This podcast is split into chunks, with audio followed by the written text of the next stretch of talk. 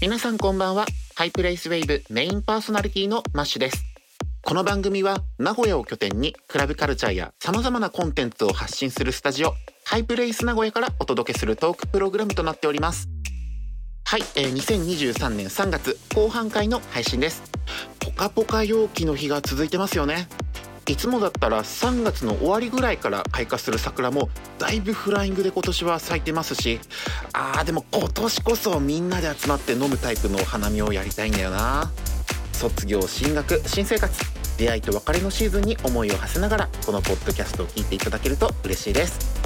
さて今回のゲストは DJ のさっちゃんです。J-POP ロックを中心に音楽のジャンルもパーティーの垣根も飛び越えて活躍するそのスタイルに迫ってみたいと思いますハイナミシャープ51最後までお付き合いくださいということでこの後はゲストの登場です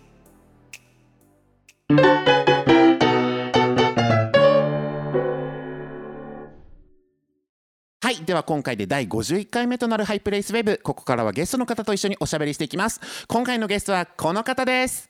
はい、よろしくお願いします。さっちゃんです。よろしくお願いします。ははい。今回のゲストは DJ さっちゃんです。よろしくお願いいたします。ーい。初めてお聞きする方に改めてさっちゃんのプロフィールご紹介させていただきます1991年9月生まれロキノン系をこよなく愛するライブキッズ友人が企画主催するロック DJ イベントオトロックに足を運んだことがきっかけで自身も DJ 活動を始めるようになりますゴリゴリのロックから J-POP、アイドル、アニソン、K-POP、VTuber 楽曲と選曲の幅も広く平日土日問わず数多くのパーティーに出演するポップス DJ ですよろしくお願いします。よろしくお願いしますはーい。なんか僕の中でさっちゃんとこうやって差しでちゃんと喋るのってあんまりなかったからさすごくね楽しみにして今日臨んできましたよろしくお願いします。え何？緊張してる？いや、緊張してますよ、全然。はい。いや全然リラックスして構わないしうんはい。っていうのも普段さこうやってイベントとかで一緒になったり、はい僕もパーティーイベントオーガナイザーしてる時にあのさっちゃんを DJ でお招きしてなんかいろいろ出演してもらったりとかあったけど実は真面目で優しい側面のさっちゃんも僕大好きであーまあまあ。ごめんねただただ褒め倒す回になっちゃうかもしれないんだけど なんかねそういろんなお話を聞けたらと思いますのでよろしくお願いいたします。はい、よろしくお願いします。はいというわけで僕遡ればさっちゃんと出会ったのってそもそもさっちゃんがこの DJ をする前の頃だったの覚えてる？えー、もう全然覚えてないです。いつだろう？えっと2014年ぐらいなんだけどさっき紹介してたそのロック DJ イベントオトロックのメンバーであるニネさんとかあっちゃんがバーベキューをしてその企画っていうかね庄内川であーあー、庄内の公園ですよね。そうそう公園でバーベキューやるからなんかみんな集まれみたいなことをやっててその時に足運んだ時に僕さっちゃんに会ったの。ああ、よう覚えてますね。そんなのマジで。うん、全然思い出せないです。マジで、今 マジで。そこでねあの、はいそう本名笹田くんなんだけど「はいさっちゃん笹田」とかってみんながわーってやってる時、その時にそういえば出会ってるんであありがとう。恥ずかしいですね、あの頃マジで。でもその時は DJ という活動はしなくってなんか本当にライブキッズだったんだね。そうです。ライブ行って2014年そうですね、そうです。ライブしか行ってないです多う分、んうん、どうどういうライブハウスに行ってたりしてた？どういうライブハウス？まあそうですね。このハイナミのスタジオの近くだったら、まあ、ラットホールとか、まあ女子大にとかだった場合は、RAD っていう箱だったり、うーん今池のボトムラインとか、それこそ審査会のダイヤモンドホールとか、アポロ今はもうないですけどアポロシアター、アポロベースとか、まあでもいろんなライブハウス行ってましたよ、まあそのライブ見にみたいな感じなんで、はい。特にさこう栄とか大須エリアってちょうどコンパクトなライブハウスがたくさんあってでそこをねまるっと回遊するなんかサーキット型のフェスってすごく多いんだなってね。僕名古屋に越してから気づかされたんだよね。そうですね、うん。まあそれこそ何でしたっけ？栄スプリング。そうそう栄スプリングとかあとデラロックフェスとか、なんかラジオ局主催でそういったなんかライブサーキットフェス、すうん、あるんだっていうのをすごい知って新鮮でした。そうですね。ね。確かにでダイヤモンドホールもそれきっかけで行ったのかな。うん面白かった。何見に行ったんですか？えっとね当時はビスが解散する前とかで懐かしいですね。そうそう。でその時のなんか解散するっていう全国ツアー的なやつでダイヤモンドホールだったからあーそうか懐かしいですね。そうそうそう。まあそうですね、うん。そう僕も、まあ、ロックの派生でビスとかうん。ビあそうかビスか。ビスが好きで好きでっていうとちょっと語弊があるけど、まあ周りもみんな好きだったから、うんライブも見に行ってそれこそ一番初めに見たのはいつのだったか忘れたけどフリーダム名古屋に出たうん。ビスがものすごい衝撃的でしたね。なんかみんなみんなで振りコピーして、うんうん。みたいな。一斉に振り返ってっていうなんか振りがあるんですけど、うん。それ見た時マジでびっくりしましたね。あの一体感やばかったね。いやーすごかった。はい。そんな主にライブでオーディエンスとして楽しんでたさっちゃんが DJ を始めるってのはさっき紹介文であったオトロックなんだね。そうですね、まあまあその分かりやすく書いたのがオトロックだったんですけどもう一個、まあその一個前に何だろう。なんかエストリアっていうカフェあったじゃない？わかります？え初めて聞くどこだなっけ？んなんかそれこそ寺屋たちがやってるうん。何ですか、テキーラ飲むイベントあるじゃないですか。あレミューね。あレミュー、うん。レミューも確かそのエストリアっていうカフェみたいなとこうんうん。ろあのー公園その大須の公園あるじゃないですか。なんかその富士山みたいなうん山がある公園、うん。その近くにあるカフェのところで、まあ、夜だけなのか昼間もやってたか分かんないですけど、うん。まあ、そこでなんか、まあ、DJ もやってて友達に連れられて1回だけ行ったのがうん。ありますね、まあ、それで DJ はハマんなかったですけど、うん。そこから、まあ、オートロックっていうのがあるんだよっていうライブ友達教えてもらって、うん。行って、まあ、めっちゃ面白いねみたいうなん。感じでしたね。欲しいな。はい。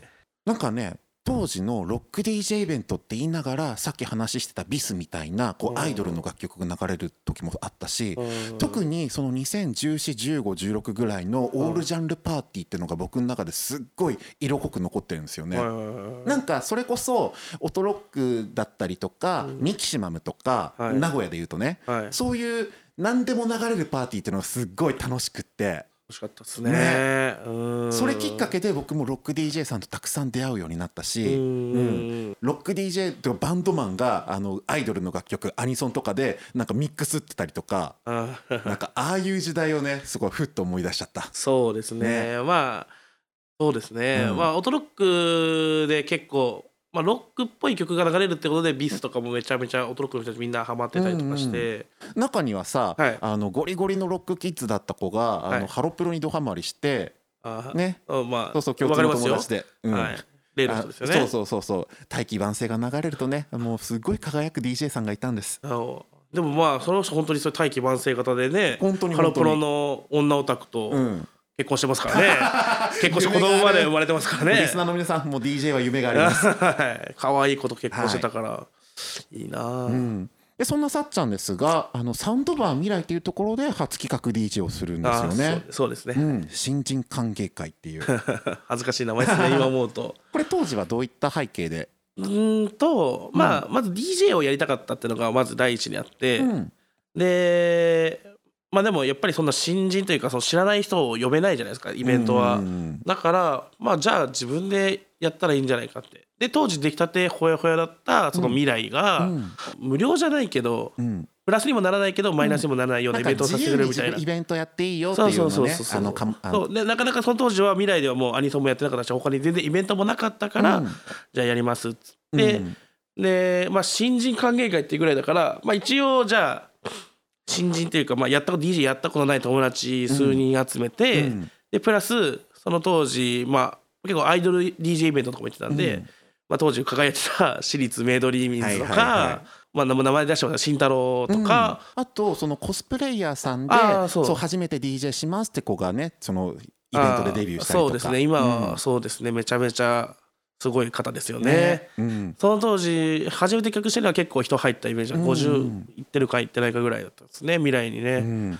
これね僕本当に今だから言えることなんだけど実はああいったアットホームなパーティーをちょっとね車に構えて変と思っちゃってたの。ああ、そうこれがね僕のねちょっとまたあの若かったというかちょっと未熟だったとこだったんだけど、はいそういわゆるその身内乗りじゃんとかって思ってたんだけどなんか改めてこう今になって振り返るとあさっちゃんの好きなものをすごく詰め込んでたパーティーだったんだなってね。そうですね。そう。今思うとね、うん。本当に。楽しかったっすめちゃめちゃ当時は。うん、でさっちゃんのすごいところってそういう自分が感じ取ったかっこいいとか可愛いってものの素直なところとかやっぱりいいものはいいってこう貫き通すところだなと思ってて、ああ、うん。この自分の信念を持ってるところなんですよ。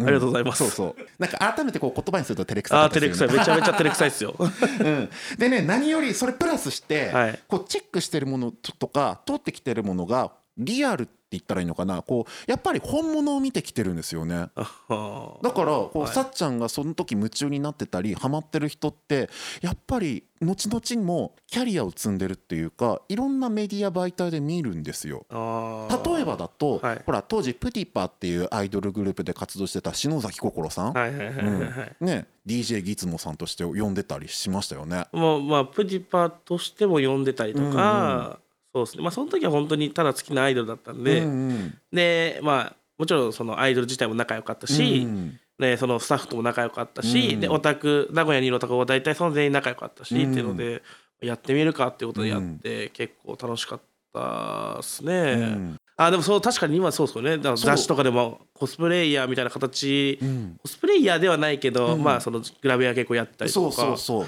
だってコンビニで並んでるああいう雑誌の表紙飾ってるしうわ心さん、ねこういう形でねみんなに知ってもらえるようになったんだって。いやすごいですよね。めっちゃ感慨深くない、そうですよ、うん。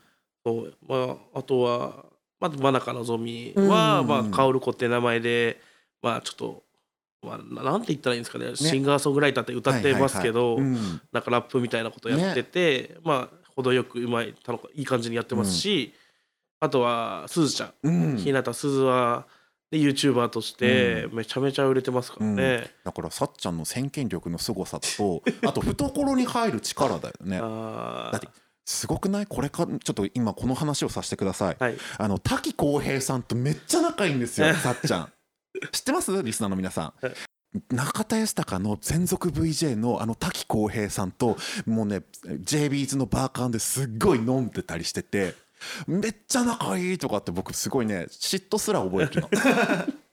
まあなんで仲いいのか分かんないですけどめちゃめちゃ仲良くなりましたね、本当に、これセイタさんが主催しているスウェイっていうパーティーに出演したのがきっかけですかね。そうですねそうですね、うんうん。はいあれっていつぐらいからだっけ？っえー、もういつなんだろうな、うコロナよりは前だったはずなんで。てことは4年。2017とか18とかそんぐらいなのか8な？ぐらいうんかな？多分。これ公募にエントリーしたんだっけ？あそうですね、うん。まあ中田康隆が出るっていう時に、うんまあなんか公募やってるんで、うん。さっちゃんもよかったら出してくださいよみたいな感じ、軽い感じで、うん。当時違う界隈だったんで、うん。面白そうだなみたいな、うん。で出演の DJ とか行ってまあ当時はまだイケイケだった DJ イケメン君も出てたりとか、うん。まあ、楽しそうだなっていうことで、まあ、公募を取りましたね、うん。め例えば結構やり直して 何回も失敗したりとかしてうん。取って送ったやつが、まあ、後々聞いた話では結構本当にほぼ満場一致で「さっちゃんでお願いします」みたいな感じだったらしいってやらせとかじゃなくみたいな。これはちょっと話しておきたいですね。うわめっちゃいい話。まあ、もちろんセータともその当時、まあ、仲良くはめちゃめちゃ良くなかったけど、うん。まあそのニュージャックってイベントがあった時に共演して、ん。なんかその時にさっちゃんすごいいいわってなったらしくて、だから公募出してくださいよっていうきっかけがあったんで、そういう、まあ、公募出して中田康隆と共演できる機会ができたっていううん。感じですね。でそこでの出演がきっかけで、ほぼあの名古屋で開催してるスウェーにはねあの出演するようになって、でこれがコロナ前だよね。あのね。渋谷ウームの4階フロアでスウェイがねフロアをジャックして開催した会があってでそこでさっちゃんも出演したんだよね。まあ、4回じゃないか。あれ、まあ、そこで出て、うん。そうですね。一番最後に DJ やった、うん。ね楽しかったですねあれはね。ね、あれがもうギリギリコロナ始まる前だったなってそいう記憶で。うあれ2月そうですね。思い出してますね、うん。ギリギリで本当出ようか出ないか迷ってて、うん。まあまあ、知ってる人か知らない人もいるかもしれないです。僕看護師やってて、うん。でコロナ病棟で働いてますみたいな、うん。働き始めみたいな頃で、うん。出ていいんか出て悪いんかみたいなでもせっかく東京だし渋谷ウームだしうん。感じの白角で出た思い出がありますね、うん。楽しかったねあれは。いやー本当にいい思い出ですね。はいこれあのちょっとさっちゃんに改めて聞いてみたいんですけどはい。もともとはロックとかバンドが好きで,、はい。でそこからアイドルとかも聴くようになって、うん。でなんかもともと歌物が主体じゃない？はいそうです。だけどそういった歌物飛び越えて例えば四つ打ちハウスだったりとか、は最近はハードサウンドのイベントにも出てるじゃないですまか。あまあまあまあ。そう。楽曲のなんか選曲ってどうやしてんの、あーまあでも基本的には僕はもう歌が入ってるってないとうん。飽きちゃう、うん。いわゆる歌もハウスとか、そのハードまあ、どうなんですかね。だから入ってないと本当に飽きちゃうって思ってて、うん。あんまり聞いてないんですけど、うん。まあでもそれこそタッチゴーとかに遊びに行くようになって、うん。結構そう四つ打ちで楽しめるんだなみたいなのを知って、うん。まあ掘りはしないですけど、うん。聞くようになったりとか、ん。まあ気になったらその時シャダブしてうん。いいなと思ったら買ったりとか、うん。そういうのでまあ聞く音楽増やし増やしてって、ハードのイベントは骨も若干あるのかもしれないですけど まあその主催のボブちゃんと仲良かったりとかして、うん。まあ、そういうのもやってみたいなと思ってうん。出させてよって言ったらまあ出させてもらうようになって、うん。まあ、結果そんなハードの曲は流してないですけど ハードスタイル的な、うん。ジャンルがちょっとよくわかよくわかんないですけど、うん。ハードスタイルとかハードコアとかを流した感じですね、この前のそのオルカで。うん。楽しかった。それもすごいいい経験ですごい楽しかったですね。そうだから僕さっちゃんの強みがもう一つねここなんですけどもそういった音楽のコミュニティとかジャンル問わずいろんな場所でね足を運んで遊んだりとかあとそれがきっかけでイベントに出演ができたりとかやっぱその垣根がないところって本当に魅力だなと思うんですよね。うんうんうんこれってさっちゃんに限らずなんか名古屋のパーティーってそういうのがね大きい気がする。お客さんでももうどこにでも来るじゃんっていう人いるじゃん。あーまあのいい意味確かにでね確かはい、だからシンプルにパーティーが好きなんだなっていう。うんうんうん。確かにそうですね。俺もそういろいろ遊びに行ってたりとかしますよね結構ね、結構こういう界隈に来てもう何年経ったか分かんない。78年ぐらい、うん。もっとかな分かんないけど、うん。経って、まあ、友達もいっぱい増えて、うん。まあ、友達出てるからちらっと行ってみようかなみたいな感じでいろんなパーティーに行くようになって、うんそれでいろんな音楽聴くようになって、うん。まあ、当時は別にアニソンのこと分かんなかったけど、うん。アニソンのイベント行くようになってアニソンっていいなってなってそこからアニソンをさらに掘り出したりとか、うん。まあ、当時俺が今31っすけど、うん。10代とかに聴いてた10代半ばに聴いてたアニソンとかを結構掘ったりとかして、うん。CD で買ったりとか、まあ今は iTunes とかで買ったりとかうん。はして、いろんな音楽聴いてますよね、うん。確かに。だから改めてクラブって人だったりうん場所だったり音楽だったりいろんな要素が重ね合わさってパーティーが生まれてるんだなって感じがします。うんそんなですねさっちゃんをよく知る方からたくさんコメントをいただいております。順番に読み上げさせていただきますね。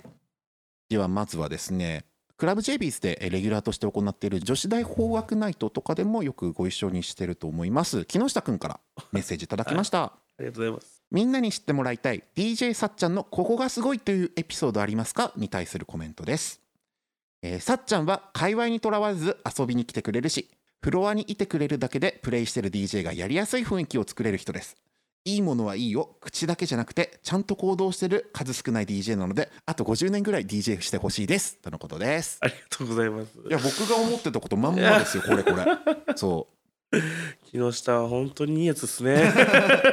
どうですか？木下くんに会った、その初めて出会った出来事とか覚えてる？初めてか、多分うんナイトじゃないのかな、ん。どどうだったかな？それこそ彼もアニソンとかそういったイベントとかが出身のそうような気があまあもともとはそのなんか、多分ちょっと間違えてるかもしれないですけどそのライブハウスの転換 DJ とかもやってたりするそっか。三重で。なんかバンドも好きだって言ってたな。そう。で結構そのなんだインディーズバンドとかも結構聴いたりとかしてるから、うんうんあなんか話しててあだいぶあ結構知ってるやつなんだなみたいな感じで印象でしたね、まあその人もな付き合い長いですよね。えーさっちゃんへの一言ってことで JB's で酔いつぶれて上半身裸でのたち回ってるところをギャルにインスタに上げられてました。消してくれって言いましたそれ本当に。いい。話木下か木下いいやつですよ本当に。ははいいありがとうございます。い。続きまして、えーさっき話してた、えーシティポナイトだったりとか、ニュージャックでもねよくイベントで出演することが多いダニキからいただきました。あありがとうございます。はい、えー DJ さっちゃんのここがすごい。お腹の裏に小銭が10枚ぐらい入る。本当にいらん情報じゃんマジで マジでな。マジで。バカだね本当に。結構さイベントじゃないオフの日も一緒に遊ぶんでしょ？いやまあめちゃめちゃ遊びますよ本当に、週1は絶対遊ぶんじゃないかなぐらい、ね。そうですね。それこそあのまん延防止でクラブがない時とかはもう毎週たまたままあ僕は普段はまあそのシフト制なんでうん。土日休みじゃないんですけどたまたま土曜日休みとかうんうん。日曜日休みとかだとそのクラブがない時うん。店がやってない時はうん。みんなで集まって、うん。まあ、僕ん家で、まあ、ワイワイ。別にお酒も飲んでないんですけど、うん。まあ、7時ぐらいか8時ぐらいから集まって、うん。次の日の3時4時まで遊ぶみたいな ことを結構やってるぐらいの中ではありますね、うん。多分ね。いやいいな、なんかそういう遊び方ができるってさ。はい。いややっぱりでもダニキがいるイベントは行きたいなって思うし、うん。まああのわかんないです。けど後から出るかわかんないですけど岡田さん。まあ一番仲いいのは岡田とダニキなんですけど、うんね。まあ、そのいつらが出てるイベントだったら行きたいと思うし、うん。一緒にイベント出たいなとは絶対思いますね。し自分のイベントにも出てほしいってなりますね、うんうんうんなぜなら自分が楽しくなるから。確かに。はいどうぞ はい、DJ さっちゃんの一言女の子への気さくな DM の送り方を教えてほしい。最悪だあれマジで。もう垂れ込みじゃん。本当に最低ですね本当に。そんな嘘ばっかり言うのやめてほしいです本当に。本当に。これ電波に乗るんですからね。はいダニキありがとうございました。はい。はい。じゃあ次誰からだと思う？誰だろうね身内ぐらいですかね、い。っぱいあのさっちゃんを知る方からコメントいただいております。そんな来てるの？はい。すごい。えっとですね DJ イベント野縁のはい共催でもあります。アッシーからいただきました。いや 本当？はい。えー野縁というパーティーを一緒に企画してさっちゃんすげえなと思った出来事があれば教えてください。に対するコメントです、えーさっちゃんと知り合ったのは多分7年ぐらい前でノリで野縁というパーティーを始めたのが6年前えーさっちゃんすげえなと思うことはいろいろありますが一番はやっぱりコミュニケーション能力というか人の懐に入っていける人懐っこさ。初見から距離の詰め方がバグってました。でもそれが全然嫌な感じじゃなくてああこの人いい人なんだって伝わる感じでいい意味で人ったらしなんだなと思いました。多分先輩には好かれて後輩にはリスペクトを込めて舐められるタイプ。いろんな人に愛される人間力には一緒にパーティーをやるたびに驚かされます。とのことです文章力ありますね足。ねえ。これねまだまだまだ続くんだけあまちょっと抜粋させていただきましたっはいはいはい。ていうこのコメント通りやっぱりこうバイブスで始めたパーティーなんですね野縁そうですね。アッシーと出会ったのは、うん。きまあ、まあそれこそアイどっちもアイドルオタクで、うん。向こうは当時どこ行ったんだ？京都か。京都にいて、うん。でこっちは名古屋いてで、うん。何のイベントかな？多分大阪のそれこそ兵道さんとか、うん。あのまあ、今は兵道福ちゃんっていうなんかユニットでやってますけど、ねうん。とかその辺のいわゆるまほいさんとかうん。アイドル界隈みたいなのがあって、うん。そこのイベントに出てて、まあ、仲良くなったんじゃないかなってちょっと思いますけどちょっと何だとか思いませんですね。それこそさっき話してたオールジャンルパーティーの流れだよね。そうですね。であで広島行くみたいな流れがあったんですみんなで。うんうんでその時に広島でイベントやった時に、うん。実はアッシーロックも好きなんだよねみたいなとか、エルレガーデン好きなんだよねとか、うん。マイヘアが好きなんだよねみたいな、うんの話からつながってじゃあ俺らで一緒にイベントやる？みたいな、うん。で中間地点のじゃあ大阪でやってみる？みたいな、うん。で当時大阪友達そんなにいなかったっすけど、うん。ロック界隈とかに。まあアッシーが言うならやってみるかっていうことでやったイベントですねややはね、うん。えーアッシーからコメントまだまだちょっと続きがあるのではい読み上げさせていただきます、えーさっちゃんの人間力もその一つでなおかつ一番大事な部分というか最近は機材や PC の普及で誰でもそれなりのクオリティで DJ ができるわけででもさっちゃんが作り出す人と人の空間はさっちゃんじゃなきゃ成立しない絶妙なバランスで生み出される不思議な空間です。えパーティーにさっちゃんがいるってだけでいい雰囲気になります。これは本当ずっとすごいって思ってます。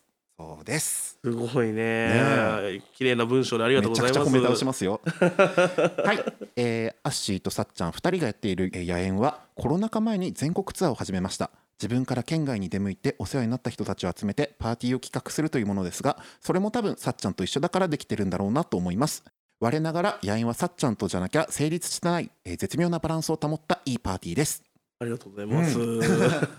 なちょうど昨年の10月ぐらいですかねその野縁が名古屋 JB's で行われた時僕も遊びに行きまして、うん楽しかったですねあれはね。楽しかったなんか明け方にさアンディ・モリのねクラブナイトわーって流した時いいややめっちゃエモいってなったの。そうなんですよね。僕もまあアンニー・モリをめちゃめちゃ聞いてたとかじゃないですけど、うん。結構その地方に行った時にうん。クラブナイトが流れてすごいこんな盛り上がるんだって、うん。でそっから聞くようになってだんだん自分でもやっぱ好きになってうん。流すようになったみたいなきっかけの曲なんですけど、やっぱりみんな好きですねあの曲ね。ね。やっぱ歌詞がいいんだろうね。クラブナイトへおいでよ。うん。ジントニックで踊ろううん。よあここめちゃくちゃぶっ刺さるの。あいやそうですね。ね。はい。そうなんですよね。結構いろんな人にぶっ刺さっててますね、うん。その曲は本当に、さてさてコメントを最後いただいてあおります。はい。はい、えー最後はお便りフォームから届きました。ウェイブネームミヤウシーさんからです。いい女の子に出会いたい。それだけ？はいはい。いやいやいやい宮内さや宮内さんあなたの方がいい女の子出会ってます 僕5年は彼女いないですからね。なあ。宮内さんはねその点ね、うん。あんま言えないですけど、んたくさん出会ってるんじゃないですかあなたの方が。何を言ってるの本当に。まあでもパーティーはさやっぱいろんな人との出会いが生まれる場所じゃそうでないですか。すね。はい。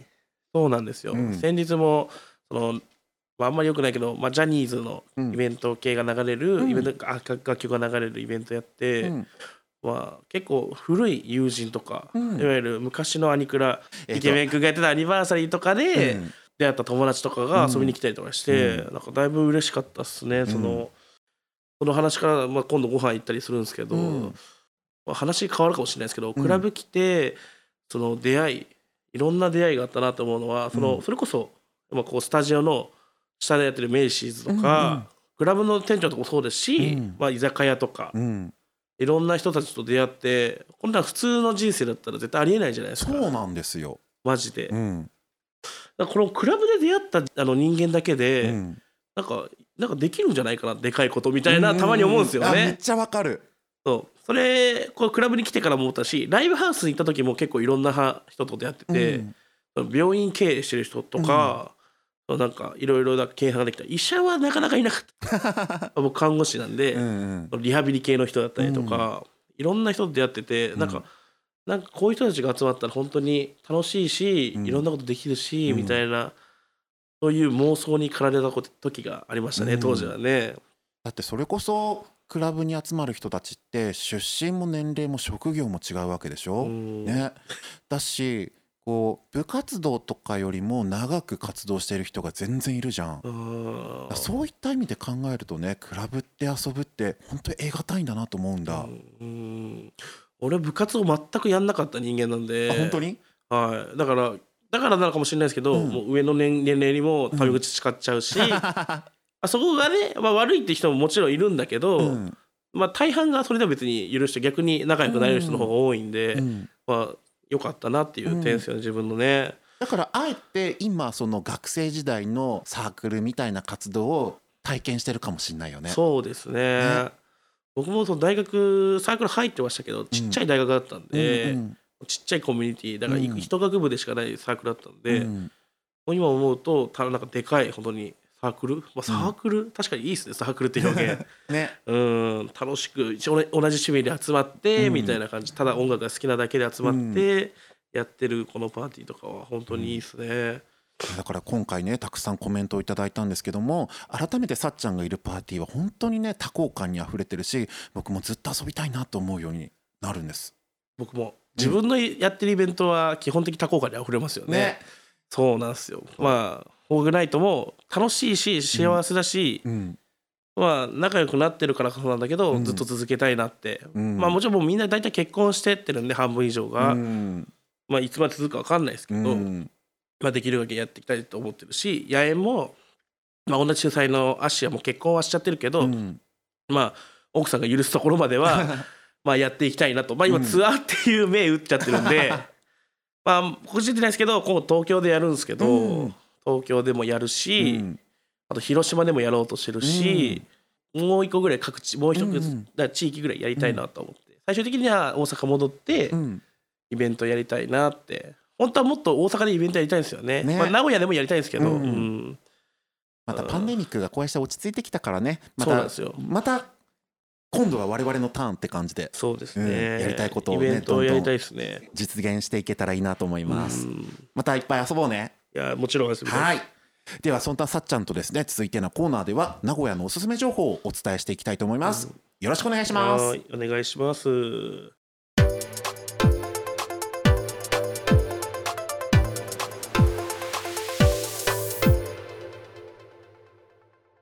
続いては名古屋の魅力をもっと届けたいという思いからゲストと一緒にコアな名古屋情報を紹介するコーナーハイプレイスナビゲーションです、えーさっちゃんは愛知県出身ということで名古屋ですね。とても詳しいと思います。おすすめのご飯屋さんとかですね観光地いろいろ教えていただければなと思うんですが。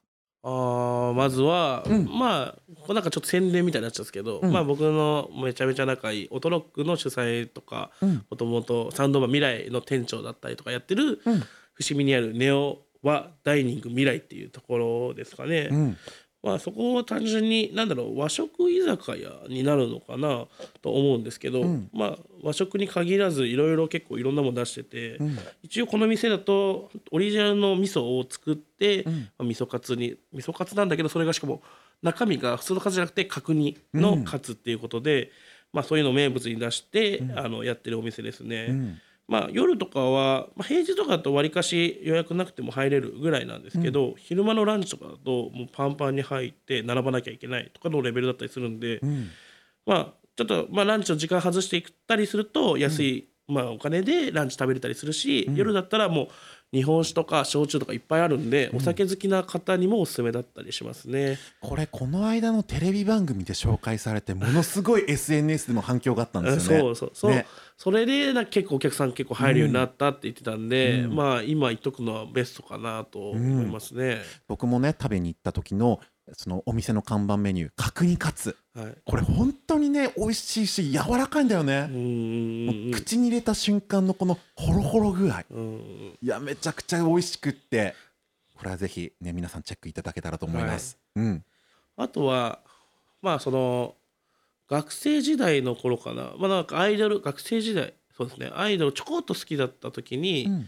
なんかそれこそまあ言ったワダイニングの未来のあっちゃんに連れられて行った力政っていうお店がうん。もともとは伏見にあったんですけど今今池っていうところに今池駅。今池に移ったんだね。そうなんですよね。そこもん。同じような、まあ、日本、まあ、和食料理みたいな感じで、そこはハンバーグを売りにしてる、うん。まあ、和食料理屋みたいな感じでやってるんですけど、まあ洋食になっちゃうんですけどねハンバーグだと、まあそれ以外にも刺身とかもちろんあったりとか、お酒とかいろいろあったりとかするんで、そこも結構、まあ、ちょっと駅からあるんですけどあの美味しいとこどこって言ったらそこ行くのもありかなとはちょっと遠くなっちゃうんですけど、店主さんがものすごいアイドルオタクだったんだよね。そうですね。で今はもうアイドルあんまり聞かなくなっちゃった、まあそのアイドルイベント主催やってたりすするんですけど、うん。今はそのもともとバイトに入ってた七海ティナちゃんっていう子もともとは何て言ったかなアイドルやってて、ん。マイチャーミちゃんだったかな、ん。あのマイアミっていうビアガーデン。うんでやってるマイチャーミちゃんっていうのがあるんですけど、そこの女の子だったんですけど、でバイトをやっててでもう結構年齢もだいぶ大人になられて、うん。AV 女優になったんですね。はあ。そこから。でなんか恵比寿松カツに入ってたりとか、まあ、AV 女優としてもしっかり AV 女優というとあれですね。AV 女優に入るなってですね。ちょっと別の別の言い方が思いつかんですけど、うん。まあ、そっから AV 女優呼んでイベントやるみたいな、いわゆるだからオフ会みたいなイベントもやってたりしますそこでは、だから結構そこではなんかエッチな DVD が売ってたりまではしないかもしれないですけど置いてたりするので、まあ、ちょっと行ってみると、もしかしたら会えるかもしれないって感じですね。なるほど。じゃあいわゆる聖地みたいな感じですね。はい。そうですね。そこまあツートップというかまあお世話になってるから、まあ、そこを紹介したのもありますけど、まあそこですかね。はい。今回はさっちゃんからですねあの個性派な創作料理屋さんご紹介いただきました。ありがとうございます。はい。はい。じゃあそんな流れで私マッシュもですねちょっとこの流れで名古屋飯を紹介したいなと思ってまして、ありがとうございます。最近個人的な趣味なんだけどあのオフの日休みの日モーニングに行くのが好きなんですよ。うん、名古屋といえばモーニングっていうぐらい喫茶店のモーニングメニューとかなんかそういうのが有名なんですよね。うんうん、で、えっと、その中でも結構有名なのがコンパルっていうお店ですよね。まあ、どういったとこかっていうとわりかし純喫茶に近いのかな、ね結構レトロなあのコーヒーとかあのサンドイッチモーニングを用意しててその中でもエビフライサンドがすごくあの全国的に有名だと思うんですよ。大好物ですっていうアーティストさんも多くてあの松任谷由実さんユーミンがうんうんうん。名古屋でコンサートをするときに必ずそれを買いに行くっていうぐらい。そういったね伝説があるらしいんです。へー。でお店としても、えっと、名駅名古屋駅とかあと栄駅とか結構各店舗にもありますんでぜひぜひ皆さん足を運んでくださった際には、えっと、モーニングですね。コンパル僕のおすすめです。ぜひチェックいただけたらと思いますいやなんかあれこれ喋ったけど改めてさっちゃんとこうやって喋ってると楽しいなってい思っちゃった。やいや全然、うん。まあ話すのはね僕も結構まとまらないんですけど癖的に。まあ多分その俺のいわゆるうん。普通そう特性じゃないけど、うん。話が広がりすぎてまとまらなくなっちゃうみたいな。まあでもこういう雑談っぽい感じもさなんかリアルでいいなと思ってて。ああ、ん。そうですね。ポッドキャストならではです。ああまあ確かに、ね。はいはいはい。はい。今回ありがとうございました。はいはい、えーではそんなさっちゃんですけども今後の活動のお知らせなどありましたら教えていただけますでしょうか？えーっと、まあ、今後というと、まあ、まず3月のまあ近々ですけど25日の夜に、うん。あの僕の大先輩であるミュージックマンはい。とその奥様でまみちゃんの結婚20周年パーティーがあります。それ今池のあのノーマルでやる予定なので、まあ、1000円で確か入れるのかな、のでよかったら来てくださいっていう感じですね。でもう一個は、えーは4月15日波長というイベント馬場ちゃんですねジェビーズの、が主催やってるイベントに出る予定です。今日ゲストはモーリー・ロバートソンなんかラジオパーソナリティとかやってたりとか、まあ、テレビとかも出たりとよく『スッかキリ』とかに出てるイメージある。かな？なんかそういう朝の情報番組も出てたりとかするのが、まあ、一応 DJ になるのかな、ん。DJ で来られる予定になっております。あともう一人のゲストは哲司田中さん、これちょっと僕もあなんだろうな。共演はさすがにしたことはないんですけど、あうんとまあ、DJ やられてる方で、まあ、ドラムベースとかの DJ の方なのかなと思うんですけど、まあ、そういった音楽が好きな人は遊びに来てもらえるといいなと思いますね。あとはなんかこうあるかな。まあ強いて言うなら、まあ、ニュージーンズがまあ僕好きなんですけど来日ライブがまだ全然発表されてないんですけど、僕のまあ僕のっていうか友達の話によると、おそらく4月5月あたりで一回ライブあるんじゃないかみたいな、なんかデビューしておそらく1年とか半年から1年ぐらいで名古屋でライブ、名古屋じゃねえわ。あの日本でライブする可能性があるとあの K-POP オタクから教えてもらったんで あったらいいなって思ってます。信頼できる K-POP オタクの情報です。ありがとうございます。えーその他ですね、さっちゃん、えー、Twitter や Instagram などなど SNS アカウントありますので、皆さんもチェックしてみてください。はい、では今回のゲスト、DJ さっちゃんでした。ありがとうございました。ありがとうございました。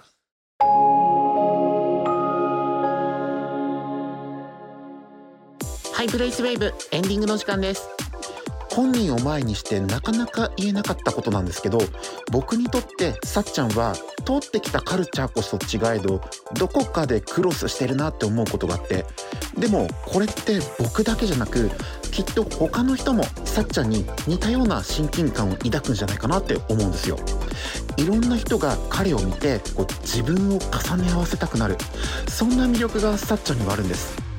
言うなればタレント性？花があるってことなのかな？こうめちゃくちゃに得難い財産だなと感じました。今回も楽しかったです。さて春の名古屋はイベント盛りだくさん。マッシュが注目するパーティーインフォメーションをご紹介いたします。